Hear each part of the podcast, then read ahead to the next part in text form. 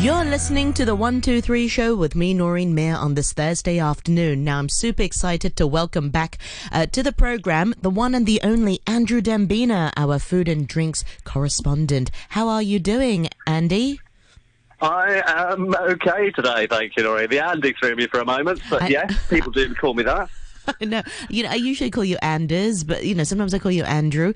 Yeah, Why not? mix it up. Why not Andy? D- does anybody call you Andres? No, no, nobody's called me that. But my uh, my uh, mother-in-law calls me Andy because she can't really quite say Andrew, so it's Andy. Just FYI. Wow, Anzi. That's that's Yeah. a new one. yeah, feel free to use. Yeah, Anzi it is for today. Yeah. So, Anzi, Okay. what have you got for Yeah. us today? Well, okay, it's a it's a bit of kind of a food news roundup today. Starting off with a couple of things in Hong Kong, and um, uh, I'll just ask you. A, uh, a few weeks ago, you might you might know this already, but I'll just test your uh, savviness here, Noreen.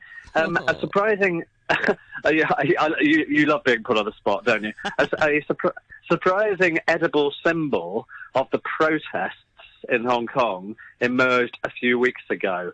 A Hong Kong food item. What do you reckon it is? Is it a dr- uh, is it a drink you're referring to? Or are you talking about an actual No. food? i- Oh, It's, okay, so it's not drinks. Uh, it's a uh, it's a food item that has been made, so it's not an ingredient. Um, it's something that I'll give you a clue. It's got something. It's got something that connects it with the place that it's made. um, oh, this. So oh, the reason it's become popular is because of the place that it's made in, in northern parts of Hong Kong. Yuen Long, some somewhere. Yes, yeah, that's the place. Oh, okay. What's the item? Um, th- there's so many. The clock's ticking. Yeah. It reminds me of that Joey Tribbiani Friends episode when he's like a ghost, just everything. Okay, Oh. anyway, it's not really related, but um, uh, something No. from Yuen Long. Um, uh, uh, fish balls. No, I'll put you out of your misery. Time's up. It's um, the wife cake. Also, Oh Also- yeah, of course. Yes, so it's be- yes. it, it's become a bit of a symbol of. Um, uh, I mean, it, it, it was. It might be short lived because so much has happened every day, you know, since a few weeks ago. But um, but I thought, as it became a symbol, even if it's not still during the protests, let's have a quick look at what that is all about for people who aren't familiar with it. Particularly, it's also known as the sweetheart cake, and um, it can loosely be called a pie because it has, uh, as I'm sure you all know, Noreen, a flaky, thin crust paste of pastry, um, and uh, inside of it is uh, candied wa- uh, winter melon. Oh, So yes, it's pretty Yeah. delicious stuff. They're, they're great when they're fresh, actually. I've never had the Yuen Long ones, which are well known, but if you ever get one in a bakery that's just been made and is still warm anywhere in Hong Kong, they are quite delicious, actually.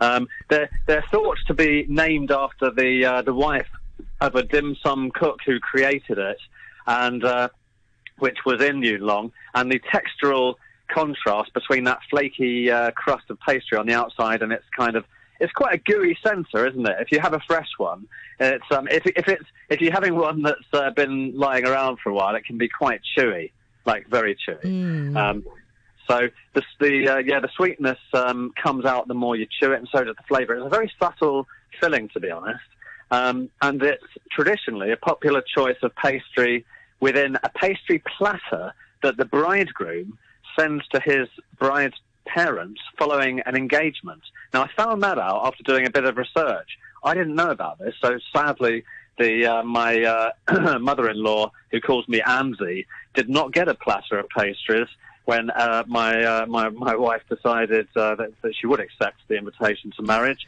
What, what, what, about when uh, when your husband proposed and you, you got engaged? Any pastry platter to your mum? No, we didn't do any low paw bangs or anything, but I know my mum and my grandma, they are fans of it. And also the thousand egg uh, pastry as well. The thousand year Oh, yeah. egg pastry, which Thousand is. Yeah, exactly, which is similar Yeah. to low paw bang, the same pastry, the same sort of lotus seed filling, Yeah. plus the egg, plus the thousand Mm, year fla- egg. Right, right. What you you know you know that, that that would have happened in her day and your mum's day. Yes, um, I, I know for sure. My uh, no, we didn't have it uh, at at at my No, no. wedding. But no, I don't think No. my mum. I don't think my mum had it either. She's not very. Oh, right. She's not too traditional either. No, But for right. my aunts, for sure. Okay.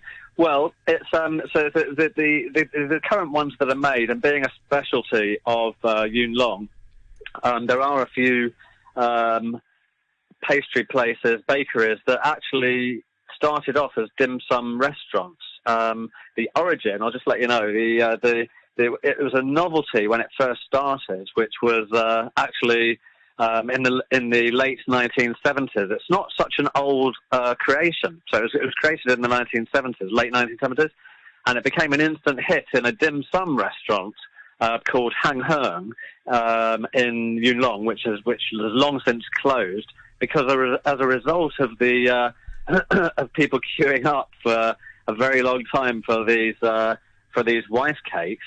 Uh, the restaurant closed in 1980, and they uh, they just opened bakeries instead. So Hang Heung um, and uh, other pastry shops that then followed the idea, as uh, tends to be the way in any place when a trend proves popular.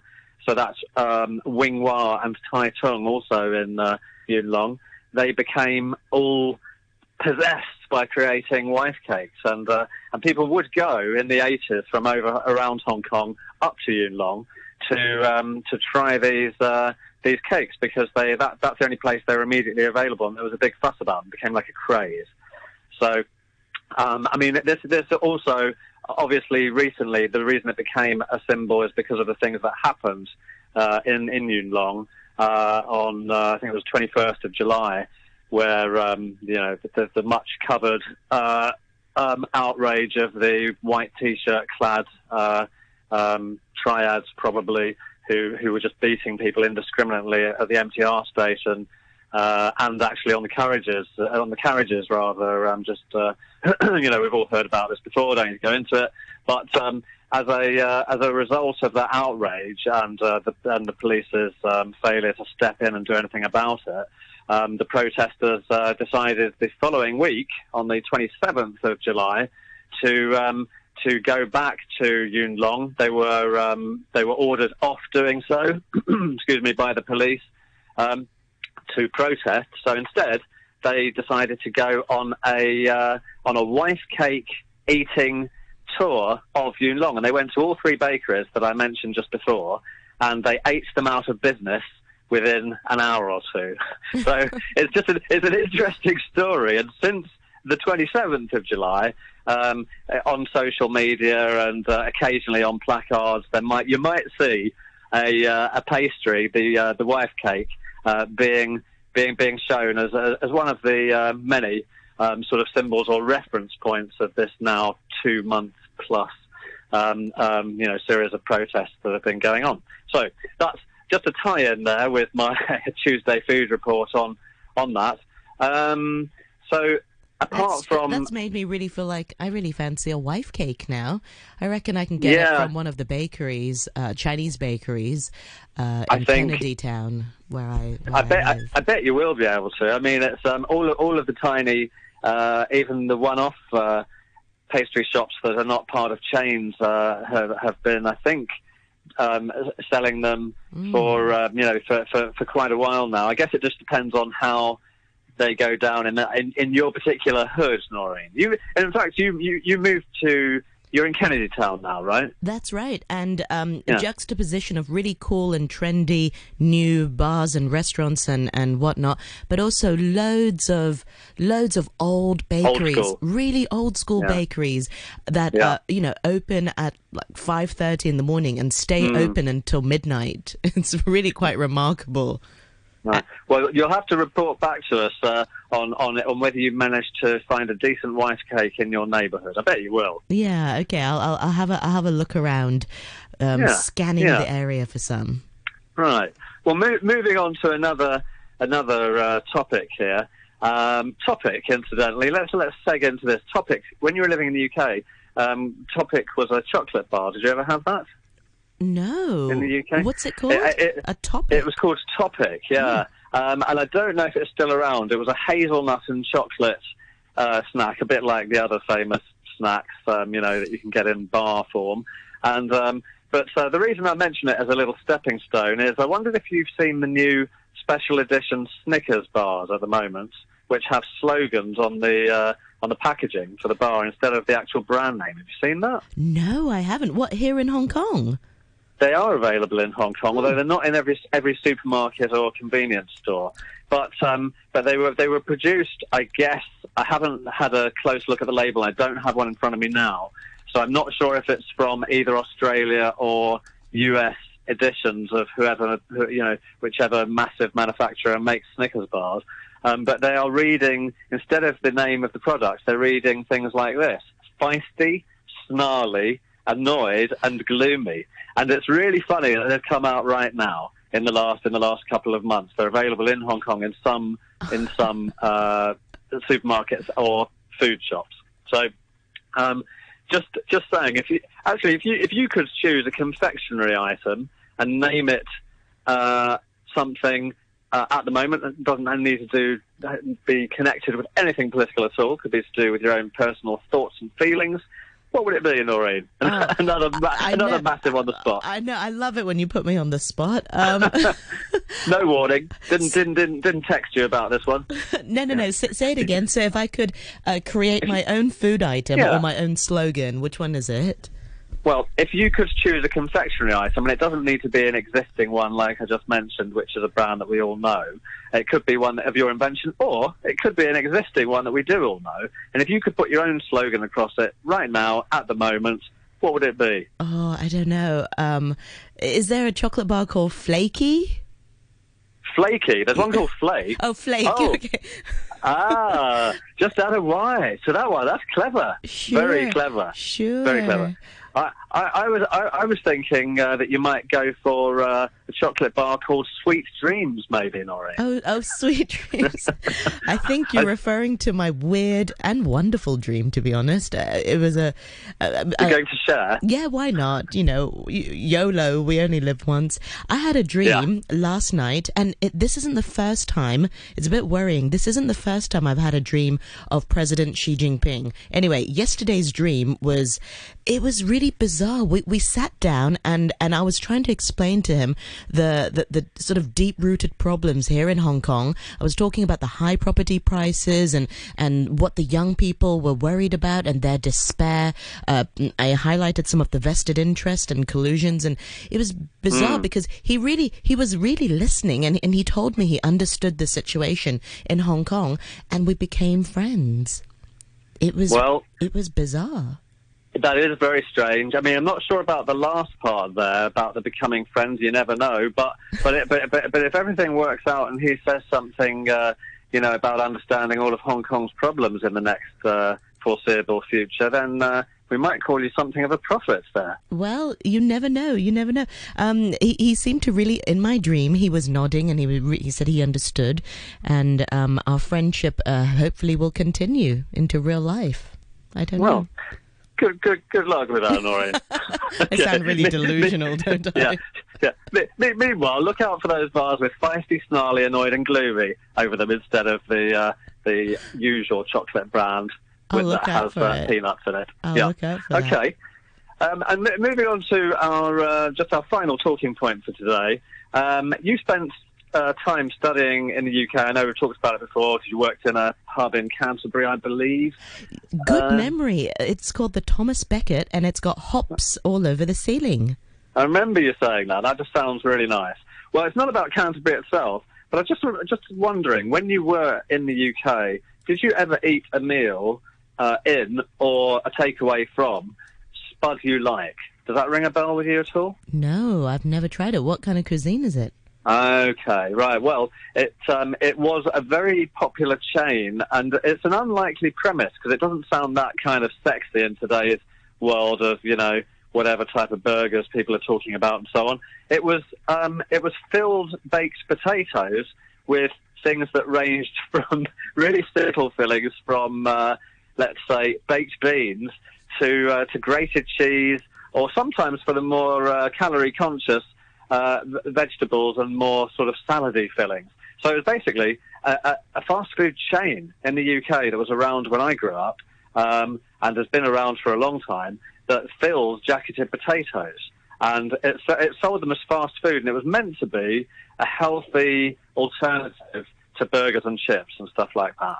Oh, fair so, enough. So, so, that was called Spud You Like. Well, um, unfortunately, Noreen, you didn't try it when you were there, and you won't be able to try it uh, next time you visit the UK because um, it has it's the latest in a uh, in a restaurant business to go out of business, following what we discussed with Jamie's Italian. I was going to say, is it owned by Jamie's Oliver? No, I'm just joking. No, it's not. Uh, it's owned by a completely different uh, business uh, by by a, a, kind of businessman who who does oh. a few oh. runs a few different businesses.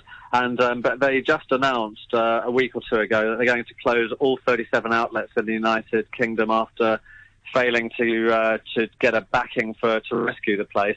And it's just an interesting one because I'm just thinking about the concept of selling jacketed potatoes. It's um, it, it, you know. It, it was a really big thing in its day.